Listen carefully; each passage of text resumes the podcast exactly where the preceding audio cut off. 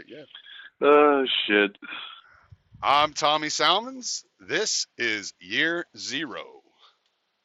This week, I have brand new published author of Project Manticore, Ryan Bunting. What's going on, Ryan? Uh, not too much. Same old, same old. Just uh, getting ready to move on Monday. So everything's all crazy right now. My house looks like a fucking storage warehouse. But other than that, everything's good. And your new house will look like a storage warehouse for the next six months. So Probably, yep. yeah, well, yeah. Those, uh, getting getting all that shit. I, Beatrix and I still haven't gotten our entire house totally situated, and we've been there for four years. So you know, it happens. So it's the nature of the beast. Ain't it? You're like, God, where did all this shit come from? When did I buy this? well, it, sometimes you find some gems too. You're like, oh fuck, I forgot about this. Yep, yep, yep. Where are you moving to? You want to disclose that? Uh, yeah, I'm uh, I'm moving to Delaware. I'm finally getting out of uh, getting out of New Jersey. I'll still be able to commute to work and all that, but better gun laws, better tax rates, uh, about a tenth of the population, which is a huge bonus. So it'll be nice, a little quieter, actually, a little more private. Yeah, I was just telling somebody the other day, like um, being a truck driver, I love driving up in the in the Northeast in the fall, um, and Delaware is always one of my favorite states to drive through. It's so it's so small. We never delivered there, but I drove through mm-hmm. a few times, you know. So yeah, yeah, it's really it's really pretty up there. I really like it. So, uh, but man, you know why I quit doing that though? You know what they did to me is they would they would wait until fucking November, and then they would send me uh, from Chicago to uh, to upstate New York, and the route you take, you have to go through uh, Erie, Pennsylvania, up 90. Oh yeah. Oh man, and it was brutal driving. You're going like 10 miles an hour. The roads are frozen. You can't see anything. White out conditions. You can't exit. Yeah. You got snowbank six foot up. You're like, man, this is fucking shit. I ain't doing this no more you know. so yeah, my my brother's in the mountains of Pennsylvania, and it's it's a fucking nightmare. yeah, well, and you're right there on the coast too. Going up 90, you're right on the coast of uh of Lake Erie, mm-hmm. so you're getting all of that all of that moisture coming off the lake, and it's frozen. Mm-hmm. It's just nasty. I hated it. I that was always I always dreaded the winters up there. Yeah, they're not fun. pretty disgusting. I don't see how. I always say that people didn't choose to live there; they were they were sentenced. like, like paying penance for the sins of their fathers. Yeah, I mean, I'm I'm born and raised in New Jersey. That's basically like being born in a fucking prison colony. I just finally earned my way out of this place. Yeah. Well, I'm happy for you, man. I I hope Delaware's kind to you. So far, it has been. No, that's good. And I'm not even living there yet, so yeah, gives me hope. Well, you have some. You'll have more, like you said, more space and everything. You know, that, that's one thing Absolutely. about. Well, you get out into the the country of Jersey, and it's really pretty, actually. When you get into the uh, the the the more uh, rural areas. South South Tip. Yeah. Yeah, the southern areas, like once you get like Vineland and past that, it gets really open. It's like farmland. That's kind of one of the things that I do like about this state is that we have like the metropolitan area outside of Philly. That's like cool because you have all kinds of like food and shopping and shit like that. But you can go 20 minutes down White Horse Pike or Black Horse Pike and it's like farmland. Yeah. You get that you get like the best of of rural suburban and urban all in one place. But you know, you pay the highest fucking property taxes in the country for it. Oh, do you? Oh yeah, I, I never thought I, I, never thought we would make we would make California look better in any way. But yeah, we pay the we pay even more than California. Jesus. It's ridiculous. All right. Well, we're talking about Jersey, and that was that was a really cool part of your book. Is that a lot of mm-hmm. it takes place in Jersey, and um, one of my favorite mm-hmm. one of my favorite authors. I'm a I'm really into horror more than I am sci-fi, but I was really impressed mm-hmm. with your book. And I must say, all right, so your book, and I don't know if you've ever read this guy, but it, the pacing was so so page turning that it, there were every chapter was kind of like a cliff's edge. I was ready for the next you know interaction that was going to take place. There was a lot of action that took place. I really enjoyed it. It reminded me of Edward Lee. I don't know if you're familiar with Edward Lee, but he was a he's a horror or was a horror author. He wrote, wrote like 20 or 30 books, and it reminded me a lot of his style of writing, his pacing, and I really enjoyed that. But um, Robert McCammon used to always write because he was from Louisiana, and so he would always place his books in in the South, and uh, because he was real familiar with it. So I thought that was a really uh, smart way to approach it was to approach the the area that you're familiar with and that you grew up in. And so what what led you? Tell us the story behind Project Mani- Manticore. Absolutely. Um, yeah, the, the pacing was inspired by um, Andrei Sapkowski. He's the author of the Witcher books, and I just recently finished the main series of the Witcher books. Um, and he he very much writes in that style, and I loved that. You know, he doesn't he doesn't dawdle, he doesn't linger on insignificant details. You know, he describes things enough so that the reader can conjure the image and then the the action continues, the story continues, and I really wanted to translate that to my own uh, book because I was like, I liked reading that, so I should hope that other people would like reading that way as well. Right. And then, uh, just like you said, you know, I had it take place between Jersey and Philly because that's this is the area I know, and I felt like I could make the characters realistic and representative of people you would encounter here. Right. And the and the the idea for this came from a dream I had in um, April of 2019, where I had had an anxiety attack right before bed, which is kind of when that tends to happen. Uh, so I took a half of Xanax and went to sleep.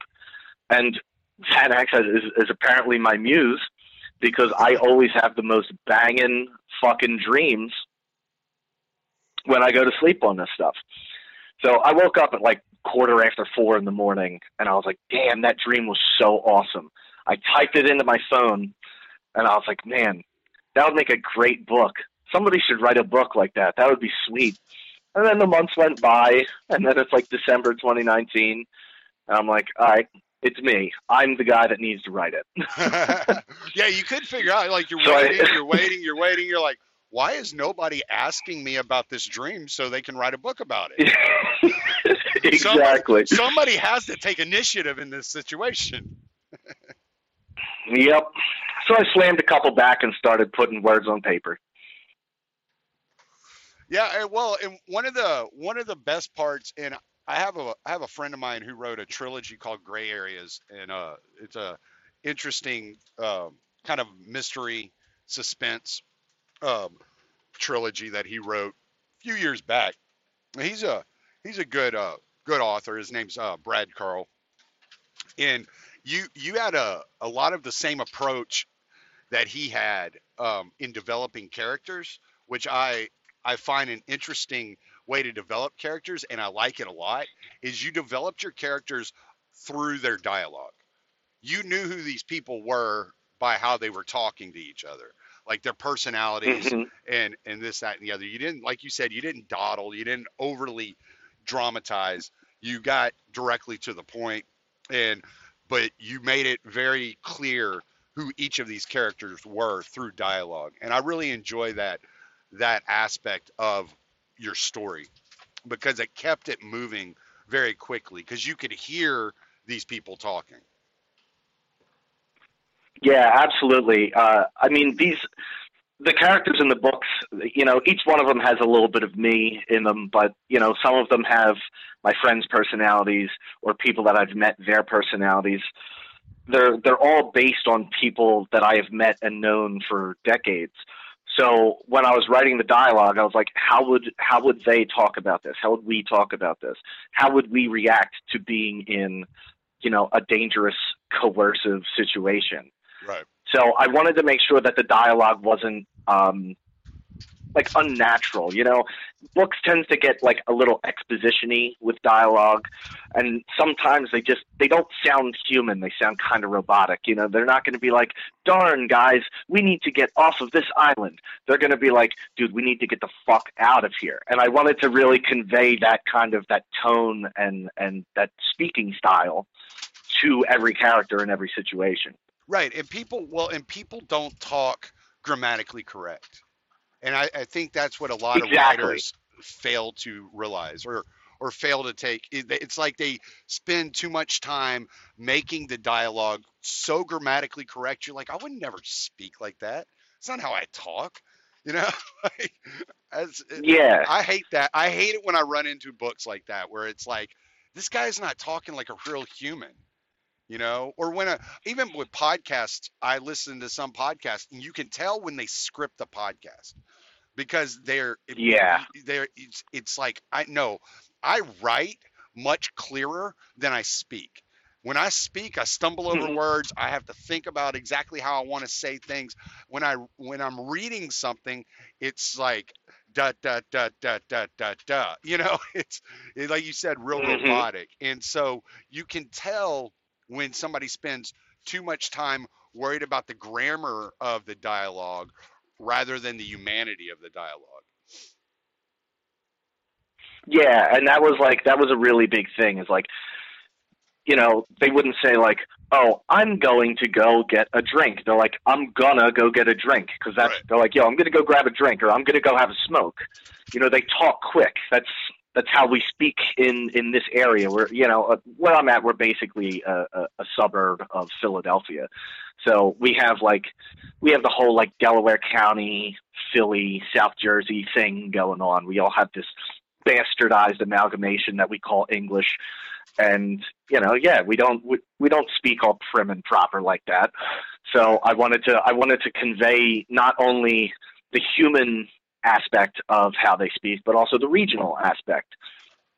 Right. Yeah. And and being from, you know, the South, being from Louisiana and Texas, I had no issues, you know, with it. I, I thought it was it was very I could relate to these people. You know, I it wasn't they were they weren't foreign to me. I I was I was Mhm. it was very easy for me to relate to them, and so I found that interesting. Now I, I have met some guys being on the road. I've met some guys from Philly, and they do have their own slang there, and I was surprised that none of those Oh, yeah. words popped up. Yeah, I I thought about slipping a John in there, but I was like, man, you know, at this point we we use it to the point where it's it's fucking satire, you know. I'll be like, yeah, let me see that John, and it's like I normally would never use that slang, but I've heard it, and the rest of the country got wind of it, and they're like, what is a John? And it's like it's fucking anything.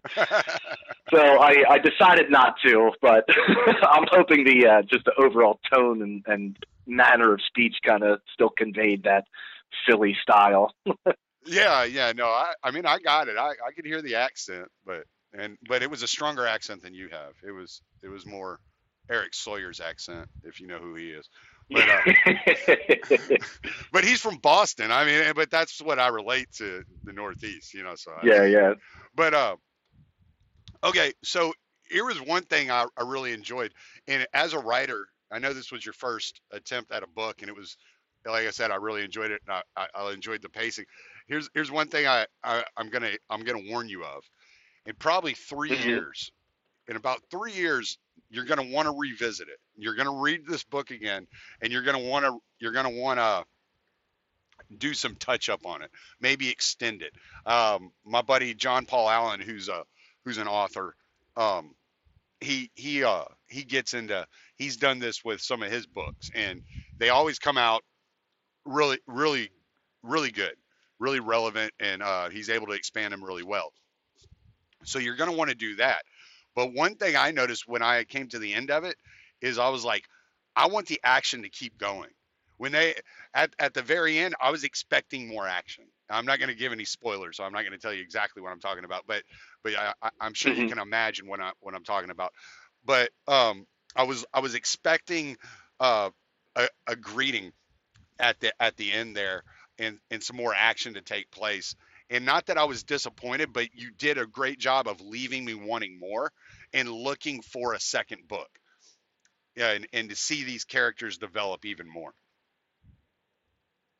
Yeah, that was that was kind of the intention. Um, the the epilogue was crafted uh, on purpose that way, uh, and even how you mentioned earlier how the the chapters end uh, kind of like cliffhangery, where it's like, "Fuck, I want to keep reading." That was 100% intentional.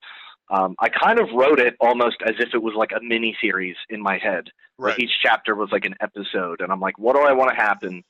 and what do I want to do to make the reader want to keep reading? And that was basically that was basically how I how I wrote it. You know, there's times where it's you know there's they there's flashbacks to previous events, but even they tie into what's happening currently. So you're like, oh fuck, and then you want to read more to find out what happens next. So that was all meticulously crafted by my drunken mind. Yeah, well, no, and it was good because there was that one chapter where you had all all the uh, all the letters back and forth between the guy and his wife, and I thought that was a really really Mhm. nice touch. Yeah. Uh, Yeah, the the one story that that she tells about um, her experience in North Korea is actually very closely based off of a, a an actual event uh, that someone described that was a defector from North Korea. And I, I actually kind of I, I hesitated to put it in there. I was like, man, I, I don't want to like I was like do I really want to put like such a harrowing real experience in here? But then I was kind of like, yeah, I do because you know I want the reader to know that these these places are not um, models; they're not something to aspire to, and that Mm. these kind of things happen all the time, and we don't hear anything about it because we don't hear anything from North Korea. Right. The only time we do is when people defect and tell their stories on YouTube or what have you. And I happened to hear this one, and it was so heartbreaking that I I ultimately was like, I, want to include it, if if anything, so that people become more cognizant that this kind of shit is happening. Right. That governments, strangely enough, are evil. Yeah, yeah, all all over the world. And uh, I know you Mhm. you mentioned in the in the uh, in the note to the reader section at the very end after the epilogue, um, where you're where you're talking about you didn't want to over overly you didn't want to bludgeon people with your ideology, and I think you did a great job of that. You you touched some very uh, very important points on the ideology, but you did Mhm. so in a way that it's not like forcing it down people's throats. And it gave Yeah. gave the the characters a dimension to their thinking that s- sometimes you don't see a lot of times, which I which I really appreciated. And you did a good job, and I think you did a fair job in debunking the ideology um, through the eyes of of state actors as well, which I thought was really really well well constructed. It wasn't it wasn't overly like I'm just this evil bastard you know it was like no there's there's actually a utilitarian argument to this Absolutely, yeah. Like, yeah, because I, I, I, first and foremost just wanted it to be a good book. You know, whether you're a libertarian or an anarchist or whatever you call yourself, it, even if you're a mainline statist, I want you to be able to read the book and just enjoy it for what it is the story, the characters, the setting, all of that. So that was really my first goal. Um, obviously, I slipped the themes in for things that I feel passionate about Mm. but I instead of me just kind of writing it in there like freedom is better, blah, blah, blah, I put the characters into situations that are representations of my ideals. And then yeah, like you said, the one character um, who is kind of an antagonist, he being a state actor explains it from his point of view because two of the characters in the book are self-proclaimed anarchists and he shuts them down as you know um, conspiracy theorists and you know chaotic actors in their own right and he's like yeah i'm not going to sit here and listen to your propaganda because i've got bigger things you know i'm doing this to for the for the greater good of my country. And it's you kind of get that dichotomy of the two. And then the other two primary characters are like what are these fucking whack jobs talking about? And you kind of get to see them go from anarchy what? And then later on they're like shit i kind of get what i kind of get what they're on about. Right.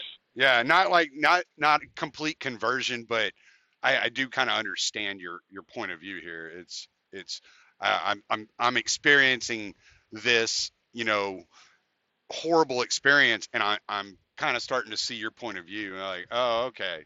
But at the same time, you have, like you said, the antagonist comes in and he's like, look, man, I'm looking at the big picture here. Y'all are thinking of self-interest, you know, and and so he kind of he kind of slams the door on them in that way, which I thought was an interesting exchange, and I liked it. I, I really appreciated that because I did think it was a fair assessment. It wasn't it, like I said, it wasn't like you're trying to draw the guy as pure evil in his thinking, in his thought process. You know, uh, despite you know his actions, his it, it kind of uh, gives a a gray area to his actions and the reason he's acting the way he's acting. So yeah, absolutely. Because yeah, because that that character specifically, you know, he tries to be so very stern and stoic but you know through the dialogue and through some of the events that happen you know you see him kind of break his own self-prescribed character where like he lets himself get a little angry when he tries to be the professional i'm doing this for my country i'm doing this for my government or what have you. And i i thought that was it was it was a ton of fun to write. I i honestly i loved writing his whole character. Yeah yeah he was he was very he he had a he had a lot of dimension to him, um, and you know it was just reading it, and that's what I always try whenever like I was uh, I, I was telling talking to Beatrix, and I'm I'm framing out a, a series that I want to well that I've kind of started drafting, but I haven't. It's definitely not anywhere near you know discussing. Um, but but one of the things I I want to do is I want the protagonist to have like despicable qualities. Like, you know, something that like you're on their side, but not on that and not on that. And I want the antagonist to have some very appealing qualities. So I want to make it I like really, that. really human and really hard for you to di- differentiate in your own mind who you want to relate with. Who's the who's the real bad guy? Right, right. So um, it's, it's I'm, I'm really trying to make it uh, like full you know people where you peeling back this these layers of this these individuals and there's a lot of different things going on within their lives and within their minds. And so it's uh it makes it very difficult for you to choose a side. And so now you're you're not only reading and relating to the individuals, but you're also trying to figure out like who is this guy? Like what you know what what is with this guy? And, and I thought with that character you were able to encompass that. That it's not just like this purely evil antagonist. That there's more to him than that. And though you didn't get into grave detail about that, like you were able to witness that and kind of see and sense that from his interactions. Yeah, I I definitely I definitely want to explore these characters some more, and I don't know whether it's going to be like prequel, interquel. I don't know, but in my in my second book, which uh, takes place in the same universe, mm-hmm. but this um, this this next book is taking place in a fictional town in Delaware, strangely enough, um, and it takes place during the 2008 um, housing market bubble the the recession. Okay. And that that's going to play a role in things, but this one is like I said, it's a little more horror, um, specifically like body horror and really bizarre, surreal things, which is great because I get to just play with words mm-hmm. to describe this crazy shit happening. But there are there are little nods to um, there's some nods to Manticore. There's some nods to characters from Manticore. Uh, so it's it's it's exciting. I'm kind of doing like a um, almost like a Stephen King kind of thing, where it's like, you know, you're reading one of Stephen King's books, and it's just like, oh, they walked past a sign that said 20 miles to Derry, Maine, or whatever. Right. And it's like, oh, Derry, yeah, from his other books. So I'm kind of doing like that kind of stuff because uh, right. I I love I I love to put in little um little Easter eggs for people that choose to read more than one of the shit I write. right. Well, and and you brought up the epilogue earlier, and kind of what what I felt when I finished the epilogue, I was like, uh, this is kind of going in a uh, the man in the high castle direction, you know, and and so I could kind of see that that from the not the ow shit boogie sorry um fucking chewing on my hand dude um I could kind of see that this kind of birth of like kind of a resistance movement or something like that being able to take place. And and so I, I thought that was you know that that left like you said it almost like a mini series like that leaves a lot to explore and to move forward with Yeah, that was, and that was kind of the idea was to just like plant the seed because that's that was ultimately the goal of the um, the events in the epilogue was just planting the seed, getting the word out, as it were, and that's that's what it is. It's kind of like at the end of Watchmen when you know they drop off Rorschach's journal. It's just like get the get the news out there, see Right. what's see what people think. You know. Yeah, yeah. So yeah, that's uh that's really exciting and you know, I I could see this like you said going in all kinds of directions and I think you could do a lot of things with these characters. So I think I'm I'm interested in to see where that goes and how that develops. And uh Yeah, I mean, so far I've been I've been very lucky. I've gotten some pretty great feedback. Uh, people have been absolutely spectacular about, um, you know, just promoting it on Twitter or Facebook or whatever, and uh, it's it's really humbling. Honestly, I I wasn't expecting to sell maybe more than ten or twenty, and it's it's been doing pretty well for you know my expectations if I sell a hundred, if I sell a hundred copies, I'll make back what it cost me to get the cover designed and ISBNs and all that stuff. I'll be happy with that. well that's good. Anything beyond that is just wonderful. Yeah, yeah. Well, and I hope you sell much more than that. Um, I, I think it's, I think it's like I said, I think it's a very good introduction book um, for your first novel and all that. I, I really enjoyed it. I, I felt that it read really well. Um, I was, it was accessible. So, other than a little bit of language, which you know I think was necessary, like you, like you mentioned, it, you're in a high stress environment and so you're not going to be all flowery and you know all shucks um this isn't leave it to beaver world so Yeah, because I, I actually, when I first started writing it, I actually rewrote a portion of, I think at the time, like the second or third chapter, to because I was like, man, it, like, is it being too vulgar? But I was like, I, I rewrote it as a trial, and it just it sounded terrible. It Right. sounded like a fucking like a like a fucking episode of Veggie Tales, and I was like, you know what? I'm just gonna stick. I'm just gonna stick to what I know. I have been working with truck drivers for over a decade, um, so Yeah. I, I I learned the language. I learned the language uh,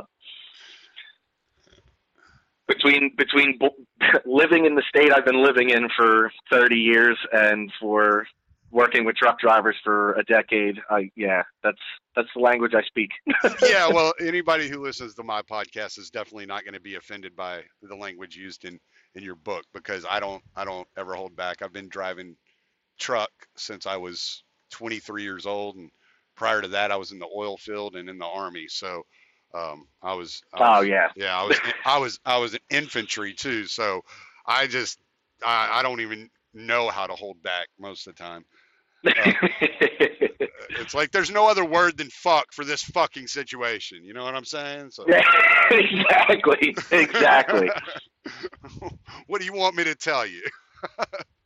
but but I hope man, I hope you get some sales here. I'll I'll I'll definitely link um I'll put a link an Amazon link. Do you uh would you rather me link to your website or to the Amazon link?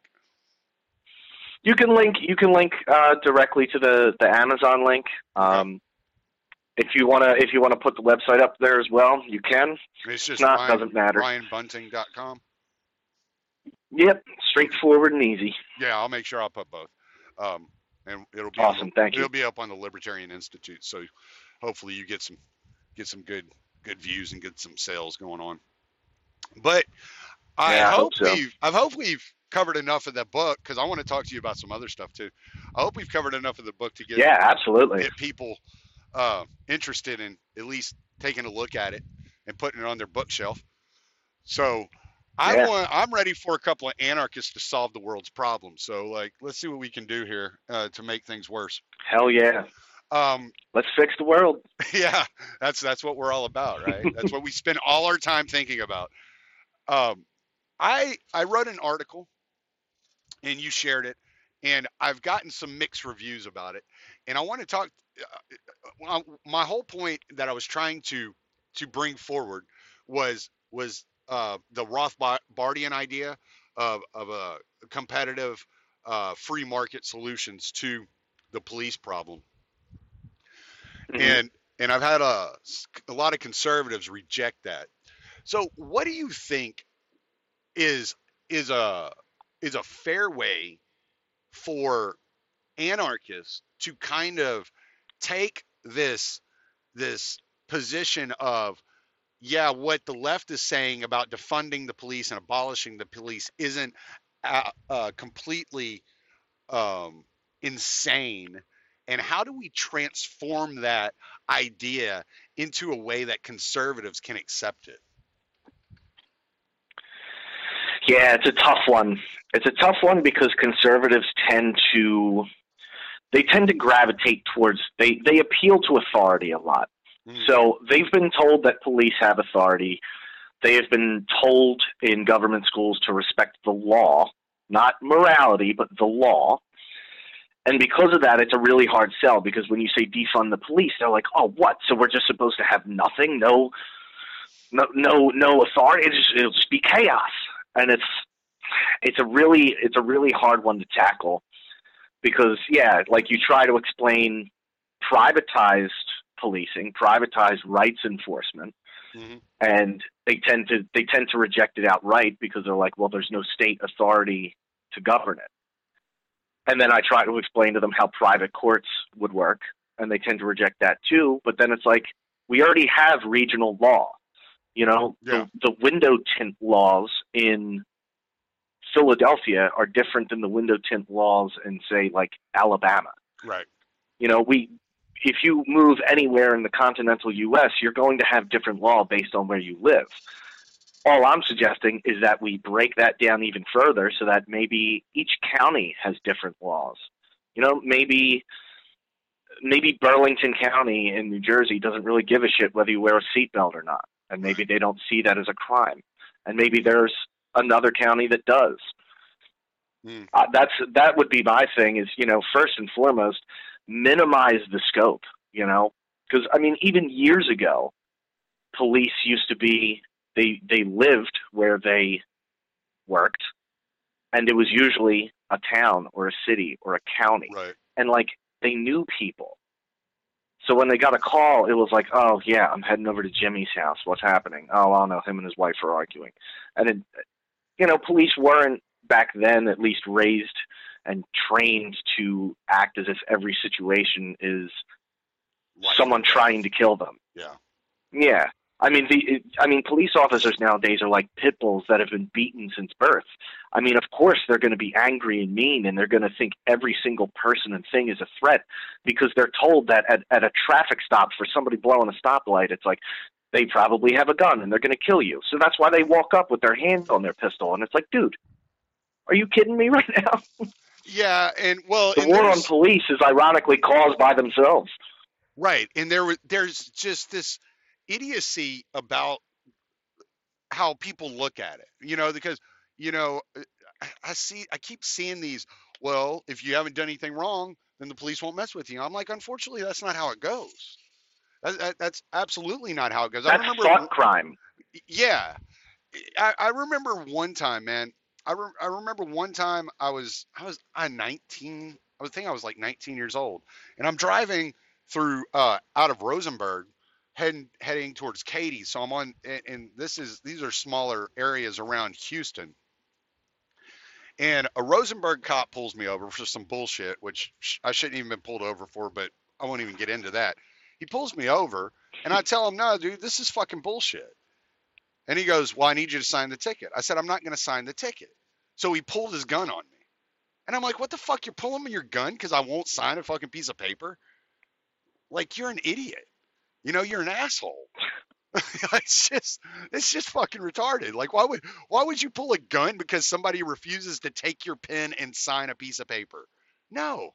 That's ridiculous. That that should be the last thing he thought of was to go for his gun in that situation.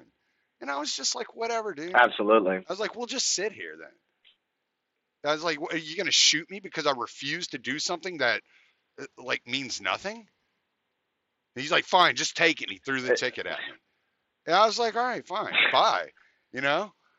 like, it made no sense whatsoever. And I got it dismissed anyway. I called the court like the next week and got it dismissed. I was like, this is ridiculous. So it, it makes no sense that they approach such a such a situation, you know, to where you're just like, no, I don't want to do that. And they they approach it as Yeah. if you've just threatened their life. Yeah, by by by what? Refusing to pay a a, a twenty five dollar seatbelt ticket or some shit. It's, Yeah. it's it's madness, and and this is just it's something that has happened over years. It especially kicked up with like the war on drugs Mhm. and uh, you know the legislation that allowed police to get military surplus. Um, I was listening to, I believe it was uh, the Biting the Bullet podcast, and those guys are all vets. Yeah. And they were saying, you know, when you put on your fucking plate carrier, your helmet, and you're geared to the fucking teeth, you're in the mindset of somebody geared to the fucking teeth.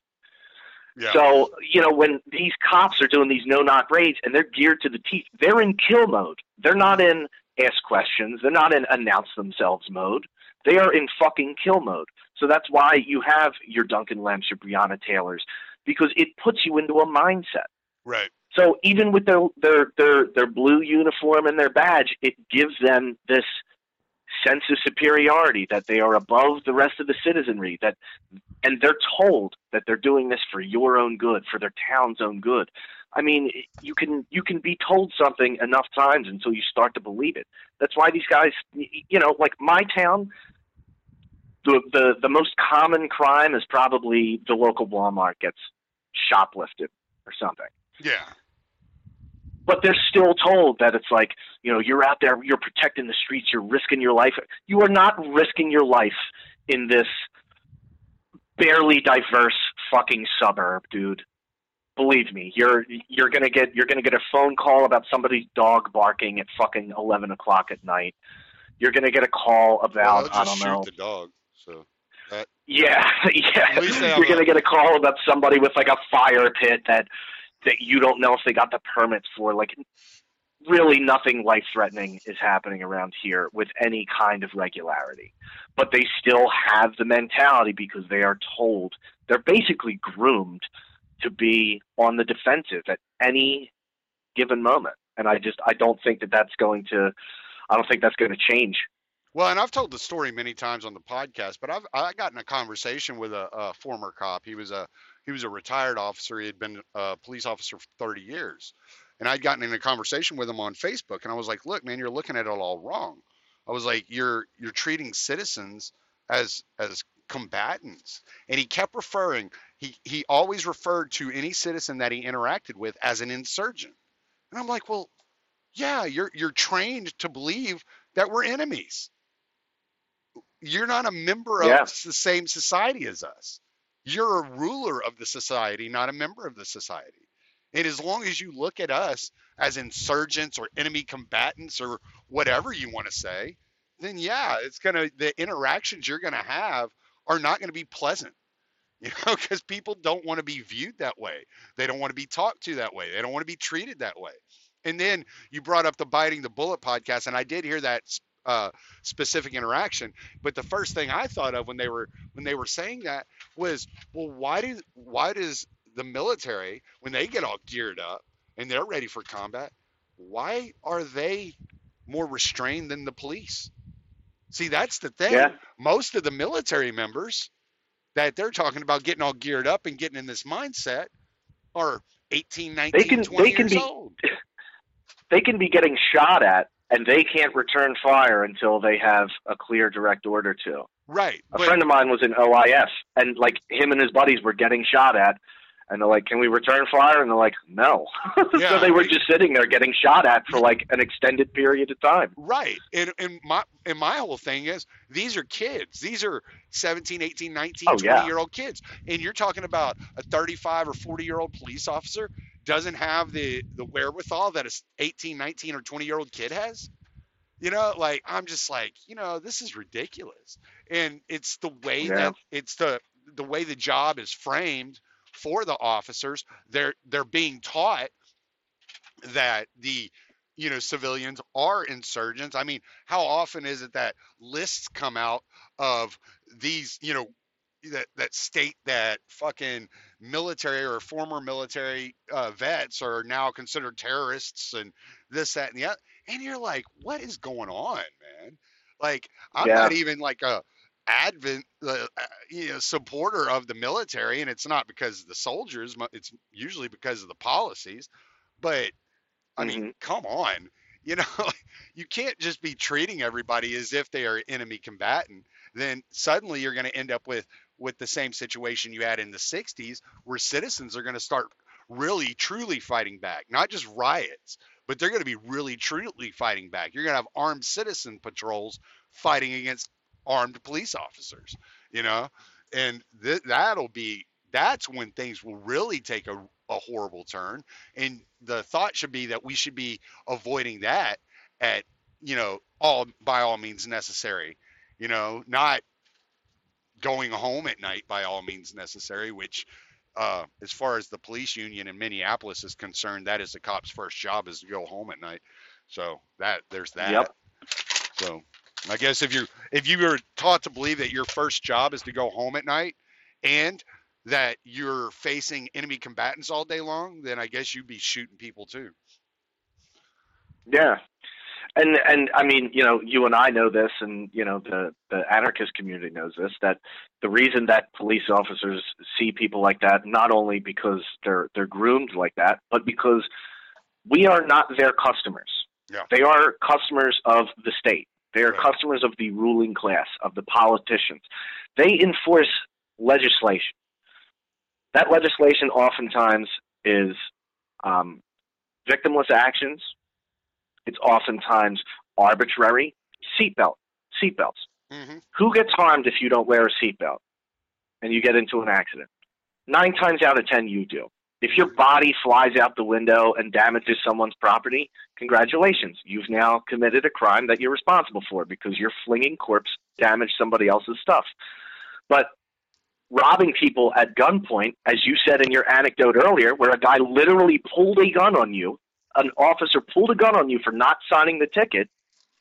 Tell me, tell me that this isn't about revenue and that this is about safety right and that's that's that's where our problem resides you know and and the other thing is that uh, you know you'll you've probably heard this phrase a thousand times police are historians they show up after the crime has already been committed Yeah. they very very rarely i would say almost never prevent robberies murders rapes etc they show up after they take a couple notes they shrug their shoulders well we'll file a report and we'll see what we can do It, what are, what are you being taxed for? What service do they provide? They you're you're taxed to pay for the police, who then rob you at gunpoint for not wearing a seatbelt or not using a turn signal, which none of them ever fucking do. right It's just you know that's that's that's kind of where we're coming from, and it's it's hard to sell conservatives on that because I think I think they generally get this idea of they kind of have like a widespread hero worship. The military and police they see as like absolute heroes just by their job title. But because of that, they ignore the obvious and clear atrocities that are committed under those same banners. hmm Yeah, yeah, and you know, you can. I mean, we can go through all the bullshit, like arguing a few bad apples, this, that. Yeah, I, I just, I get so Mhm. tired of looking at it. and I'm just like, what, are, you- what are you people even talking about? I just shared, a- I just shared a, a article from the Free Thought Project yesterday that you know dozens of cops have been arrested in the last week for raping children, and these conservatives that are supposedly all against pedophilia will say nothing about that. They won't even address it. But it's like, what I mean, has the has the police force turned into the Catholic Church? You know, like is this just running we had a, through the we had two police officers here. We had two police officers here. It was a, a, a man and a woman police officer. They were they were trading child pornography between one another, and they were each um, filming it with children they abducted and were trading it back and forth. Yeah, And I'm fairly certain they both got put on paid administrative leave, yeah, and you know, which is just which is absurd to me. and then and then you'll point out to a conservative, you know, something so absurd, and they're like, well, you know, yeah, they're some some of them are bad people. Okay, well then why do you worship all of them? You know, it's like Yeah. if some of them are bad people, why do you worship all of them? You know, like why is it so hard for you to to separate, you know, the wheat from the chaff? If some of them actually want Yeah. to be Andy Griffith, fine, you know. But I'm I'm still waiting to see the cop that is going around his community unarmed, getting to meet all the business owners, all the people that are on the street, getting to know these people personally. You know, I'm still waiting on that guy Yeah. to to appear in in 2020 because that's not what policing is anymore. You know, so we need to maybe It's, it's revenue generation.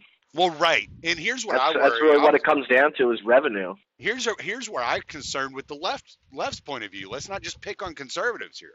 Here's where I'm concerned Absolutely. on the left's point of view. They say, well, defund means quit overfunding. It doesn't mean actually defund. It means move the revenue from buying them MRAPs and this, that, and the other, which I'm all for not buying them MRAPs. I get it. I, I, I'm all against them having MRAPs and all this this military equipment. I get it. But what they're saying is we're not going to get rid of them altogether. Now, this isn't all the left. Some of the left is like abolish completely. I, I get that. But uh, some of the left is Mhm. like, we're not talking about defunding completely. You know, we're talking about defund in this broad, modern day Orwellian doublespeak definition. And, and so they, they draw out for you what defund actually means, which it's very similar. It almost seems like it's the almost the exact same definition as racist, if you ask me. But whatever. Um, it's just got this really broad scope, and you're like, well, yeah, okay. So you're you're talking about uh, organization that is used to getting so much revenue each year to perform these tactics and to and and this this organization has the authority to extort and rob people at will. What makes you think they're going to extort and rob people less if you take their money from them? You know? So it's it's kind of like this mm-hmm. it's kind of like you're not you're not like seeing this through here. We're not on the same page Yeah. at all. You're not thinking about okay, what are they going to do to make up for that revenue? How much how much more is asset forfeiture going to go up? How much how much more asset forfeiture are we going to see? How many more no-knock raids are we going to see if you don't actually outlaw no-knock raids in this city? How many more traffic stops are we going to see? You know, in 99 I I drive, Yeah, and I'm on the road all the time and 99% of the time I'm on the road, I don't see a cop. Very rarely do I see a cop out on the road, even though they're keeping the road safe. So how how many more police officers are we going to see on the road as as compared to now? I'm sorry, go ahead with what you were going to say. No, yeah, I was I was just going to say, and that's that's the thing is that they they they can't see the forest for the trees. You know, they get they lock in on this one thing, and it's like this isn't a funding problem.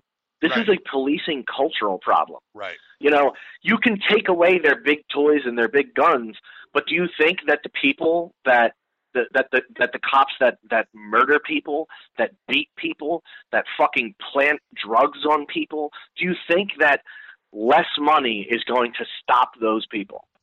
Hmm. No. Taking away their shit is not going to stop what is ultimately a cultural problem. Right. And again, this circles back to the fact that they are not our customers. We can't fire them if they don't do their job well. Right. They Well, are paid by us no matter what. And the ones that So- get fired are the ones that exposed them doing the wrong. Yeah. You know, Yep. there, there was that there was that story uh, a couple of weeks ago. This female cop, uh, she was she was a, a black woman, and she actually turned in uh, her partner who was a white guy, and and for for I think he was I think it was brutality. I I could be wrong, but he had done something. I can't even remember exactly what it was. So she had filed a complaint. She got fired. It's like okay, yeah, only a few bad apples. It's not the culture at all. You know, the culture exactly, promoting this. exactly. And The, uh, yeah, the the the good the good cops are the ones that ultimately call out their fellow officers for corruption and uh, excessive force and things like that, and those are the ones that get cut first. mhm, Then you have the the cops in the middle that may be decent people in general, right. but they don't report their their their fellow quote brothers and sisters for corruption, excessive force, you know, stealing stealing uh, drugs from the evidence room and selling it on the streets. They don't report it because they're like, well, I got to protect my own. So it's like, at best, they are willfully ignorant of the things going around them, and at worst, they are willing participants. So where are the good cops? right. They're all fired, Yeah, or are going to be fired, you know, soon enough. or yeah, or soon to be fired. Right. And and so it's it's one of those things and that you're looking at and you're like, okay, so we got this guy at, in the Mount Vernon Police Department who's recorded a bunch of his fellow officers admitting to all these crimes, you know? And the DA ref, like listened to he he turned over the uh not the district attorney, what do you the attorney general. He turned over the recordings to the attorney Mhm. general. The attorney general just like, "Well, all right. And so he leaked them to the media, you know? And so what's going to happen to this guy? You know, he's getting now he's getting pointed out by his uh by his chief of police as being a rat and this that and the other during these debriefings. You know, so it's like, all right, so now this guy understands like, yay, you keep your mouth shut. If he's not going to get fired in the process, you know, who knows what's going to end up happening to him, you know? But now he's now he's Yep. in fear for his life, you know? And for what? Because he called out the bad actors that have admittedly, you know, planted drugs and and framed people for all these crimes. And you know, he's going to he's to be punished for doing the right thing. basically. And and that's the thing. There's no there is no culture of accountability. There's a culture of deniability.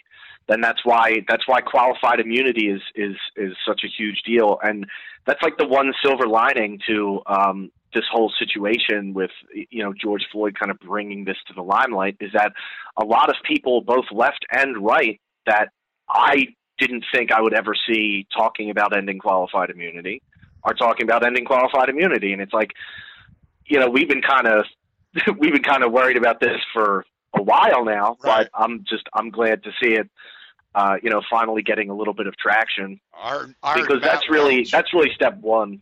I heard Matt Welch say the other day that he started writing about qualified immunity in 1971. Jesus, You know, so it's not it's this isn't new.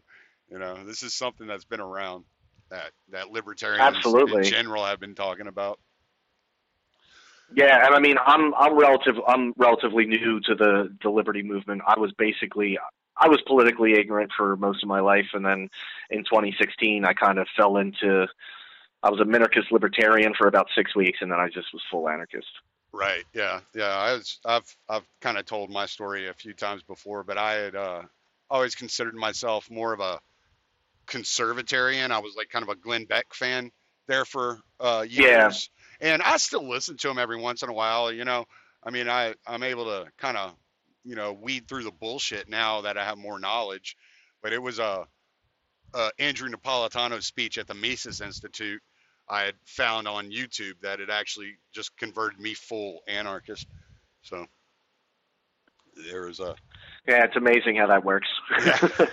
It's like hold on. you find that one that one video or that one like article, and you're like, oh shit! Like the glass shatters behind you, and you're just like, oh my yeah. god, I have been wrong for so long.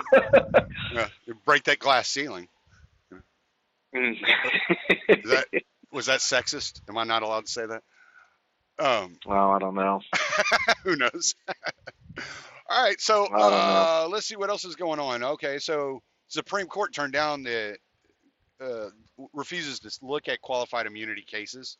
Um, but we do have the legislation that Amash is introducing, and then Rand Paul hmm has introduced uh, legislation that ends no-knock raids, and the Democrats are fighting against Again, yeah, well, the Democrats are fighting against him.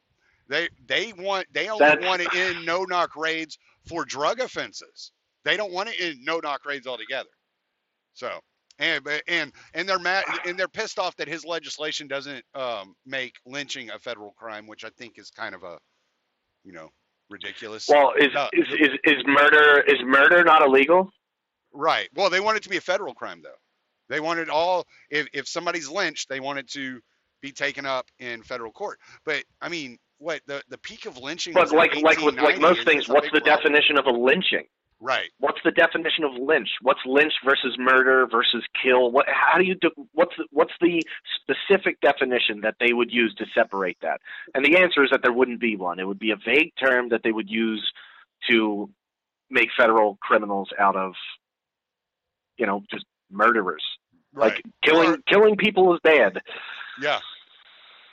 Or I mean, We know that, but Well, yeah, okay, there's so got there's got to be something for them to fight against. yeah, but what? All right. So if let's just say there's a domestic dispute between uh, a white guy and his black girlfriend, right? And she and she punches him, and he grabs her by the neck.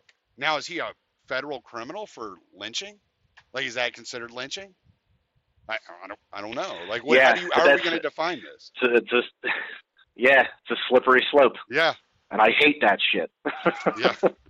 But but so like no, I just think it's weird too. Like I said, the the, the peak of lynching was 1890. You know, like is, is this really an issue that we're we're seeing r- regularly? I mean, are more people getting shot or lynched nowadays? I, don't- I don't I don't understand why this suddenly has to be put on the books. And Really? can and can a can a shooting be a lynching? You know, it's like it's like a rectangle and a square. You know, a square can be a rectangle, but a rectangle can't be a square. Is, can you can you kill someone with a gun and have it not be a lynching? But you I mean- can also kill someone with a gun and have it be a lynching. Like there's just there's too many what ifs, and that's that's why this legislation ultimately ends up going nowhere because of dumb shit like this that they latch onto, and you know people blow it up into this whole thing, and it's like you're ignoring the fact that the bill is trying to end no knock raids, which have claimed like at least four lives within the past like year. Right. So you're you're worried because there's one specific thing that isn't in there that you want in there. How about you draft that up as a separate bill, but you focus on the one that's clearly a benefit for a net benefit for I hate to use the term society, but uh, Majority of people. best descriptor. Yeah. It's, Yeah, It's, it's a net benefit for the majority of people. Like we can see how this yeah. i- in, these interactions affect individuals in their lives. So, uh, yeah, well, and also you got to, it's almost like they're trying to legislate virtue signaling. You know, Yeah. it, it, that's what it really feels like. It's like, it's like the white liberals haven't pandered to the black community enough. We have to show them that we have to take care of them and that we can take care of them. And I wa- watched that. Um, I, I listened to an interview yesterday with with Thaddeus Russell and Hotep Jesus, and you know they talk about the Mhm. influ- infantilization of the black community by liberals, and that's what it is. They treat them like children. Oh yeah. and it's like they're they're they're adults, man. They can take care of themselves.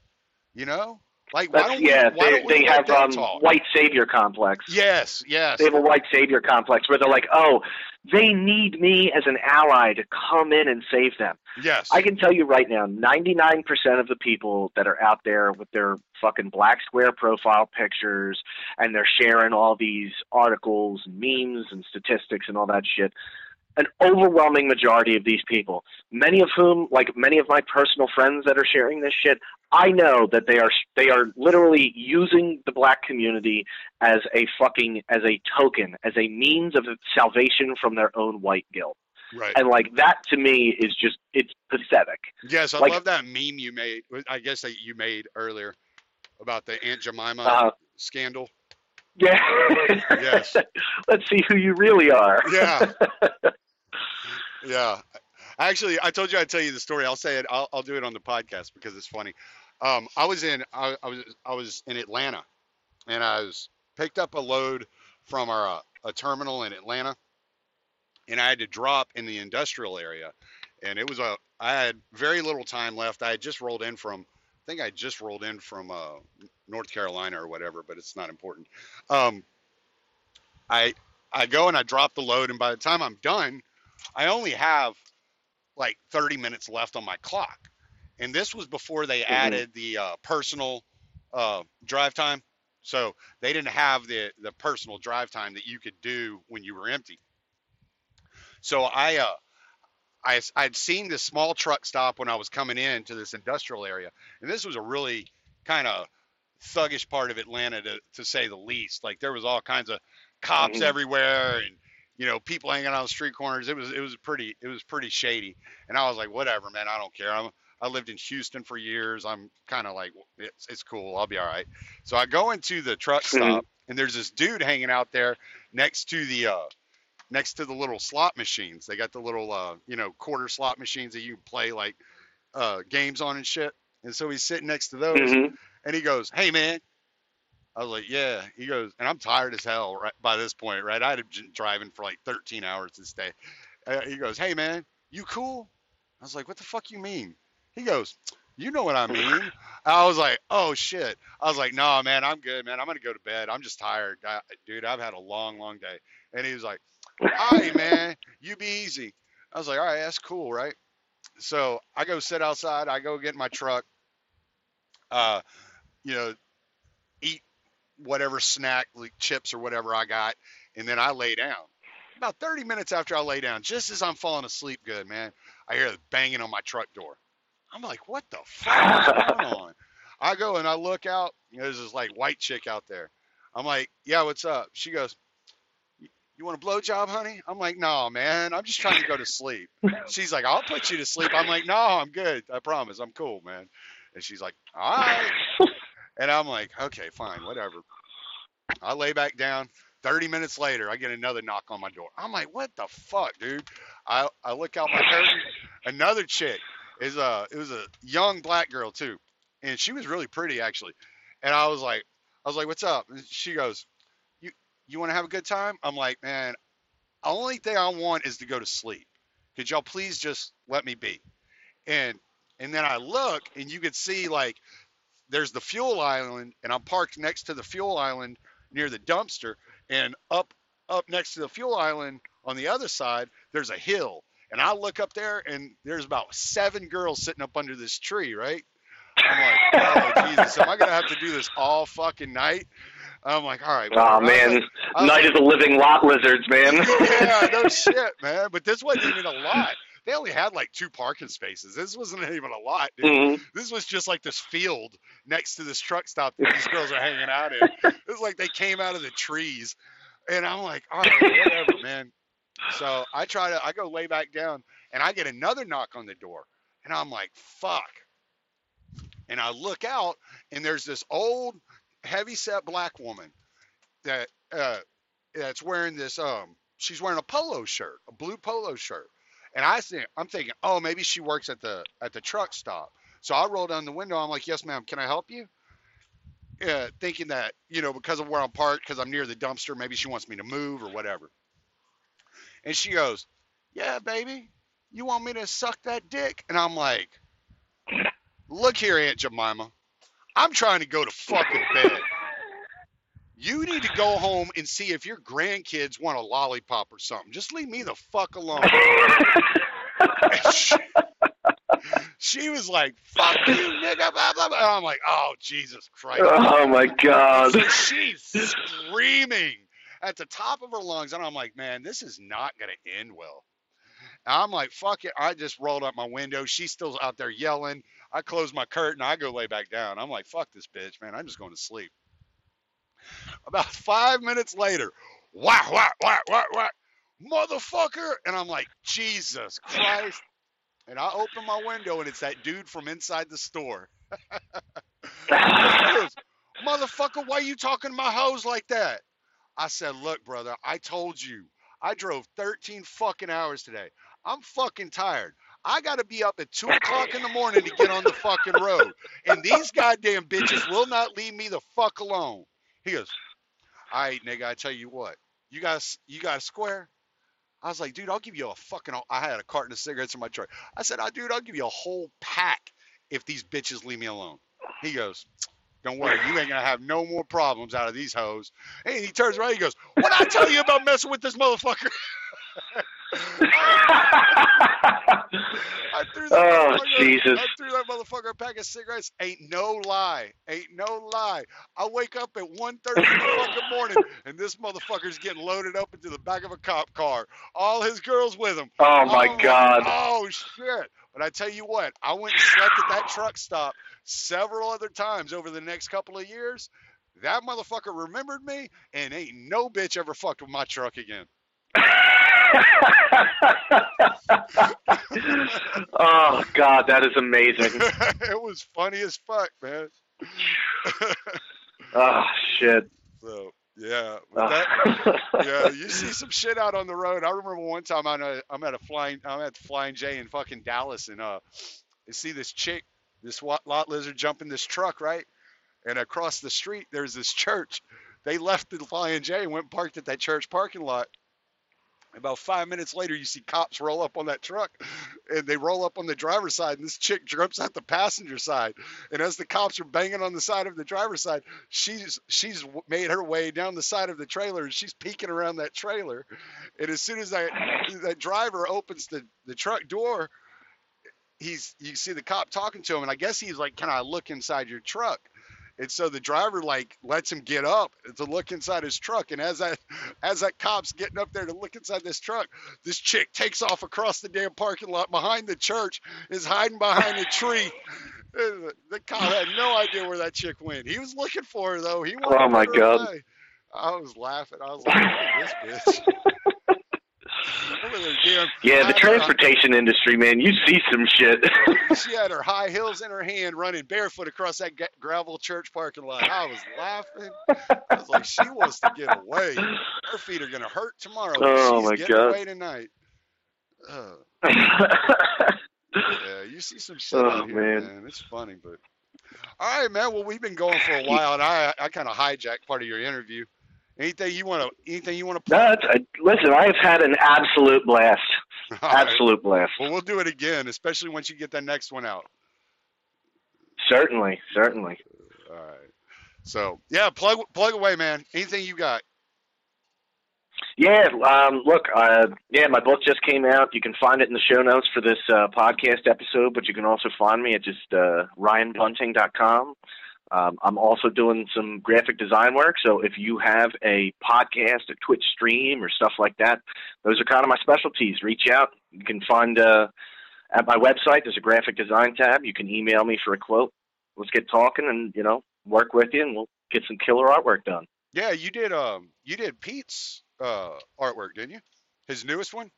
Yeah, yeah, I did. Uh, yeah, I did uh, Pete's uh, podcast logo for Free Man Beyond the Wall, and uh, I have some other stuff in the pipeline that I can't necessarily talk about just yet, but uh, should be exciting. That's all right, man. That's, that's good. And your wife, uh, your wife did the editing for your book. Yeah, yeah, she she reads a shitload more than I do, so she understands like the the rules of of literature. You know, fiction, commas yeah. after somebody speaks, like dumb stuff.